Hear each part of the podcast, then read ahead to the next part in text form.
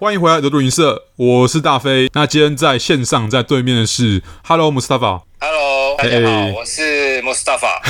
相隔很久，我们上次这样子，我们自己固定帮你聊，好像是在跟你聊，好像是聊埃及嘛，对不对？对。那好不容易又我们再自己聊起来，那今天刚好特别邀请到 Mustafa，主要是因为 Mustafa 多年前有去过伊朗。那伊朗，我的认知上，它也是一个独裁国家吧？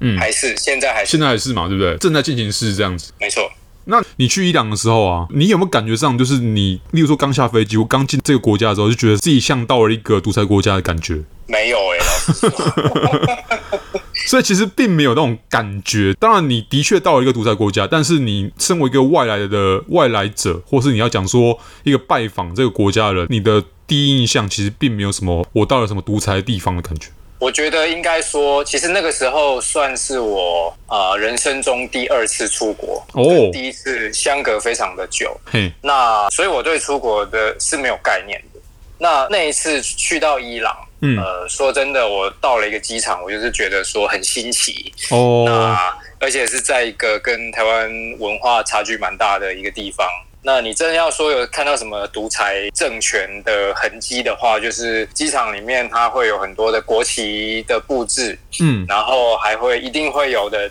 基本元素就是呃何梅尼还有哈梅内伊，就是两位最高领袖的肖像，就是一定会让你看见。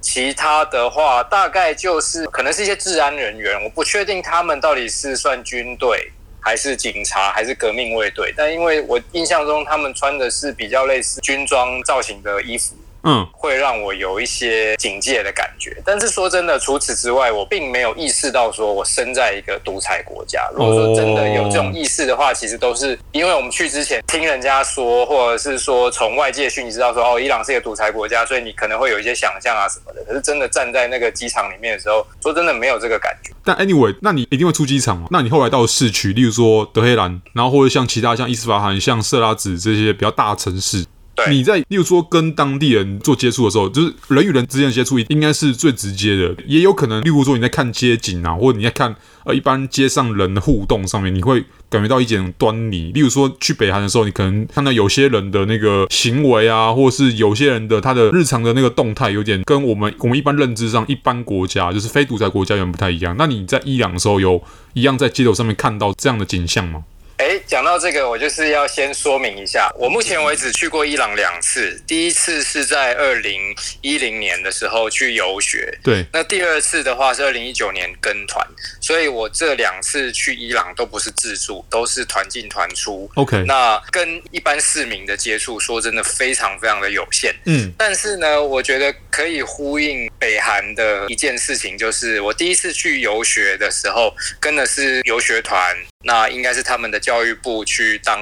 主办单位，然后去负责我们的所有的交通啊、食衣住行、课程、生活起居。他们负责照顾我们这些来自世界各国的学生。那这个游学团呢，最大的特色就是它严格的执行团进团出，就是我们是不能随意走到街上去跟当地人互动的。哦，所以我们是被集中安排在住宿地点，就是我们所有人都可能都是住在同一个宿舍或同一个大楼里面。对，然后分不同的楼层跟房间。那每天呢，基本上就是游学团的负责人他都会来查寝，他就是要确保说。人都在，那没有人偷跑出去。嗯，所以是这样的一个状况。我们那个时候是完全被限制行动，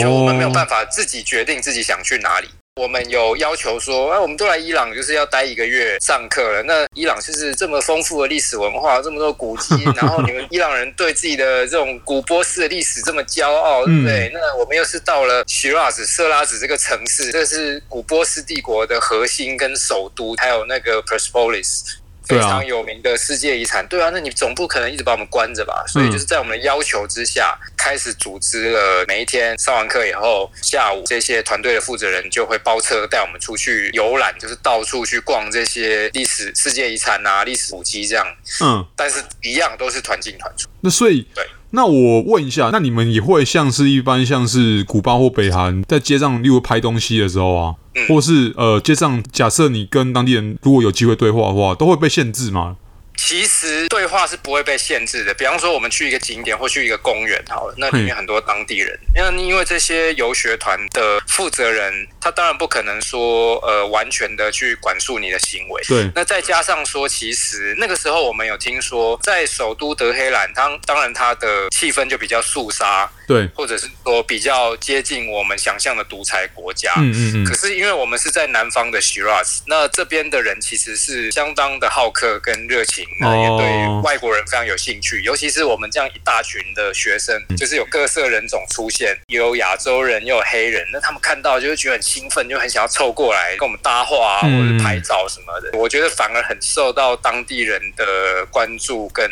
甚至是热切的欢迎，然后就会有一些互动。所以。其实，在当地人当然他们不会，例如说把你们当成是那种防范匪谍的那种感觉来对你们，但是至少你们在当地在伊朗被对待的一样是相当友善。那不管那个友善是到底是做出来友善，还是当地人就是发自内心友善，至少在整体的那个在旅程当中，其实没有遇到太多困难嘛，对不对？几乎没有、欸。OK，所以也没有人就是例如说，哎，他可能拍了一个不该拍的东西，或是讲了一个不该讲的话，或是碰到一个不该碰的东西，然后就被喝止啊，或什么的。我觉得可能因为我们那个时候也很难有机会做出一些比较违纪或者是说挑战当地规范的事情，所以没有遇过这种状况。这样听起来好像是，虽然当然你如果讲游学团，它可能不是那么传统的旅行团，但是它一样会有配有一个导游啊、领队啊这种当地的那个人员，在这样的人的跟监或是呃监督之下，就是不会有什么违法乱纪的感觉，所以。好像也跟那个北韩在做，或者其他独裁国家在做的事，其实他们的方法其实有点像。就是当然，他不会真的就完全把你困在一个地方，他也会带你去游览或怎样，但他还是有去规范到你们的出路跟你们可能会碰到的东西这样子。没有错，不过这个东西呢，也是要看你怎么去认定困这件事情。OK，因为我印象很深的是，我有一个同学，他是捷克人。一个女生，然后她是博士生，嗯，研究伊朗跟波斯的文化历史，嗯，然后也会说波斯语。哦，那个时候我记得她常常就会表达不满，就说这是一个囚禁的行为，因为她我们的行动完全是被规范的，然后被局限的，就是照表操课，然后也不能自己决定要去哪，或者是自己去跟当地人互动什么的。嗯，那她就对这件事情很不谅解，因为她觉得说这就是一个独裁的行径。那我们这些学生是不应该被限制，应该要有求知吗？应该就是能尽量自由的接触到任何资讯的感觉，这样。主要是行动的自由，就是自己可以决定自己要去哪里做什么这样子。哦，所以他。到中后期，他有一度就是气到说，他要去跟捷克的大使馆投诉，就是他自己国家的大使馆去讲说，哎，他要把护照要回来，请他们去跟这个游学团的人施压呢。但后来我不知道他具体交涉的情况如何，总之他还是待到了最后一刻。OK，所以其实他没有中离，并没有中离，然后也没有说他后来被特别问话或什么的，还是其实可能是额外有其他的那个接触吧。那但可能其他人在团内的其他人不知道这样。也许吧，我真的不知道哎、欸，因为说真的，那个时候我没有跟他很密切的聊天。嗯，那个时候也我自己还在一个登短郎的时期，所以对这种事情我没有什么概念，就是会去跟他多聊，或者是多理解的很深。我那个时候甚至有点不解，我觉得因为这个团虽然限制自由，可是还蛮舒服的，就是因为什么事情都有人照料啊，都安排的好好的，你就是每天去上课，然后就搭车出去玩，那很棒啊，不是吗？对，那个时候我没有办法理解他为什么要这么的积急，或者是说这么的不满，现在我大概可以体会了。那我也顺便多问一句，好了，就是那如果现在再跟你选，假设啊一模一样的情况，又有一位就是希望创造能自由行动的那个空间的人，就现在你来讲的话，你会支持他吗？或你会跟他一起做吗？我觉得我不会跟他一起做，因为在一个游学团里面，其实你享用的资源跟你自己去自助旅行是很不一样。等于说你就是都受到礼遇嘛，当然是一些精心安排的东西，可是那些东西就是你去自助旅行你接触不到啊。对。你没有办法去看到那么多，就是一个部会的官员也好，当然他们可能都是基层的官员，对，或者是说接触到一些大学的老师啊什么的。如果你只是去自助旅行的话，你没有认识这些人，你只能吃吃喝喝到处逛逛，然后也许会 认识计程车司机吧，或者是导游。对啊。但是如果我可以再去一次，以我现在的状态，我会多跟人深入的认识，就跟我的队友、嗯、跟我的这一些同学们，就是多去深入的理解他们。我刚好也在分享那个时候的状况，就是杰克，我觉得他很不满，可是团队里面也有其他的欧洲人。我记得那个时候有一位德国人跟一位意大利人，他们好像也是只有抱怨，可是说真的，他们。我都没有听说他们要做比较激烈的行动，就是他们好像就觉得说，就不到一个月的行程就盯到结束就回家了，也没有什么好抱怨的这样子。哎，对，那你旁边也有亚洲同学吧？有，我们那时候有五个中国人。嘿，如果说是亚洲面孔的话，就是一个台湾人加五个中国人。哈萨克、吉尔吉斯、乌兹别克这一些算中亚人嘛，但是有一些人确实长得跟我们蛮像的，所以在范围更大一点的话，也可以把他们算到亚洲面孔里面。所以他们就照表操课，然后比较不会有，例如说去反映什么行程长这样啊的那个意见出现这样。对啊，我觉得他们抱怨的程度更轻微，可能因为我们的环境都很像吧。反正就是从小到大，大家都是接受这种长辈也好，或者是学校啊，还是什么公司的这种安排，这样子。反正就是时间到了，你就该做什么就做什么，这样子。哦，OK。所以如果现在你能让我再选的话，我就会跟他们一些就是其他同学一样，就是晚上。偷溜出去，可能去附近的商店买一些东西，跟人家聊一聊，这样子就是做一些小小的违纪，嗯、然后点名之前回到宿舍就好。哎，讲到这个，哎，去当地商店买东西的偷溜出去的这个行为啊，我确认一下，所以你们在当初在伊朗用的钱，就是你们团进团出的情况下嘛，你们用的钱也是伊朗当地的货币吗？还是他们有请你们，例如说只能用欧元，只能用美金？没有哎、欸，我们都是用当地的货币，Riyal，OK。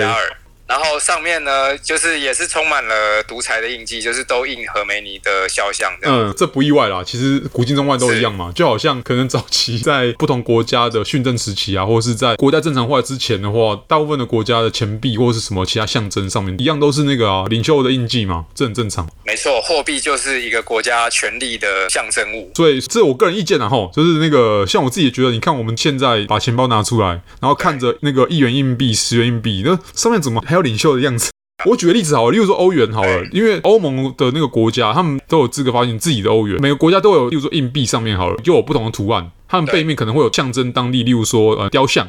或是当地的特殊人物，例如学者好了，然后或者像是当地的呃特产的花啊、水果啊什么，就是这种方式就是一个。当然，你可以讲说这是每个国家对自己的象征的。认知不一样，那有的国家的确也是觉得说这人物了不起嘛，不管我今天独裁还是正常国家，但我觉得这也是另外一种的象征呐，就是当大部分国民对自己国家认知就是我们有令我们骄傲的其他东西，而非只是那个领袖，我觉得这是某一种方面的启蒙了，这是我自己的意见。OK，新台币现在就是慢慢的在转型嘛，因为你看我们也有小朋友啊，也有这个棒球队啊，对不对？啊，对啊。很好的尝试，对啊，而且大家也都习惯了，也会放上就是代表台湾的动物啊，例如说像梅花鹿啊，像樱花钩吻樱花钩吻龟，对，那我当然会期待了，未来就假设我们我觉得翻新硬币或其他的货币好了，当然也会希望看到更多代表台湾的象征。的，这当然，这当然，对啊，所以我们期待。期待啦。像我自己个人是没有去过伊朗，但是我自己也很希望说，哎，之后有机会也可以跑伊朗一趟，然后一样就是用自己的亲身经历去看一看。例如说，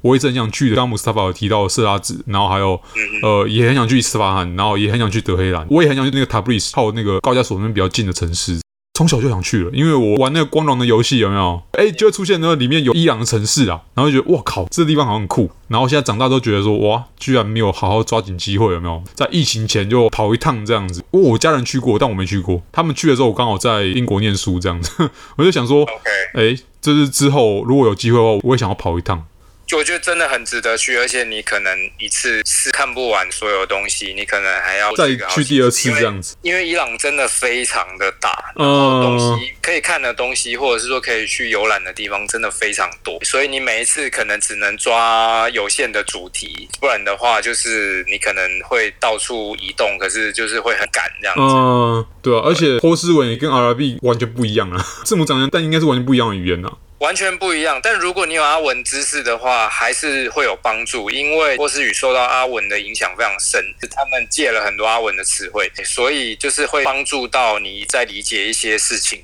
哦，对啊，让我更想去了。虽然我现在阿文差不多已经都完全还回去了，但 anyway，反正 字母还看得懂啦。那就没问题，那就没问题了吗？找个当地人，你上那个什么沙发冲浪还是什么东西的，找一个会讲外语的当地人。其实我觉得应该有蛮多大学生，或者是说有外语能力的人，其实他很愿意跟外国人交流。因为伊朗就是独裁政权的关系，嗯，然后被制裁，然后进入一个很封闭的状态，所以其实当地人对于外国人都是非常的好奇跟渴望的，就是因为他们真的太少遇到外国人。哦，这样很有趣诶，这样反而让我更想去了。最后一个关于伊朗的独裁印记，是我一九年那一次去伊朗，嗯、我要离开的时候，在机场里面准备要过安检。我印象很深的是，那边把守的治安单位好像是革命卫队，因为我看他们的那个部队的臂章就是革命卫队的徽记，然后他们全部都穿那种绿色的军服，所以我想应该就是他们。那他们在那边是一大群人，就是聚集在那个安检区。大飞，你常出国，你一定有注意到，就是很多国家机场的安检气氛是相对轻松的，就是说那边的工作人员，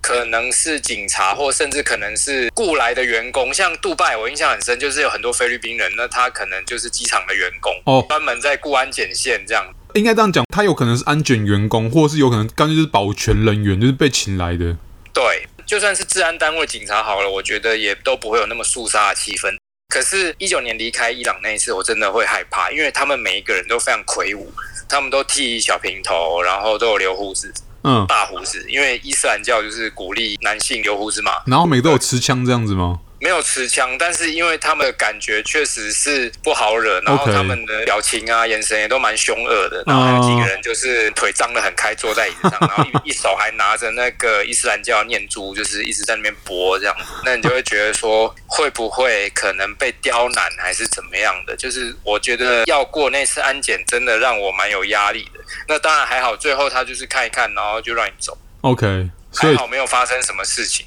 所以没有因为你们是什么东方脸孔啊，就特别刁难你们这样。对，没有，因为照理说他要这样做，他完全可以。嗯，这样听起来感觉上，这可能要再想一想说，可能一九年的时候是不是刚好那一阵子有没有可能刚好又跟美国吵架啦，又闹不和啊，然后两边可能又开始比较紧张起来这样子。如果要这样说的话，以国际局势来看，其实我二零一零年那一次去才是真正最对啊。因为那个时候零九年总统大选嘛，然后发生了一个骚乱的改革派的候选人穆萨维，那他要挑战那个时候的保守派，对，然后他选举失败，所以很多人就是上街抗议，然后后来就是有流血镇压这样子，所以那个时候对于政治风波，伊朗当局是很强硬的在回应。OK，对，那你是那一段风波之后结束之后才去的吗？我也不知道到底有没有结束，可是我想，因为因为你们对啊，因为大概一年的时间，应该还是有很多相关的措施，或者是说气氛是比较紧绷。对，但因为你们是游学团呐，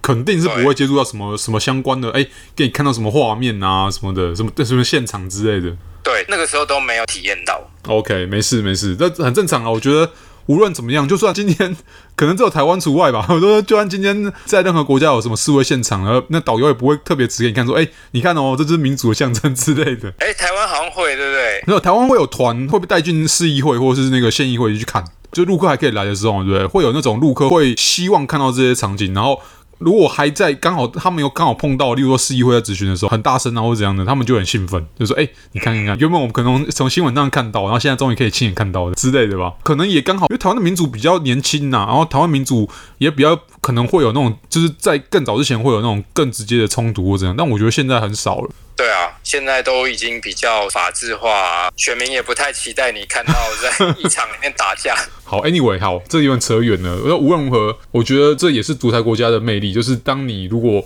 有机会进去的话，即使它可能是相对来讲没有像北韩那么肃杀的环境，但它还是在你的旅程中会有一点该政权失利的部分。对，都有痕迹可以看得到。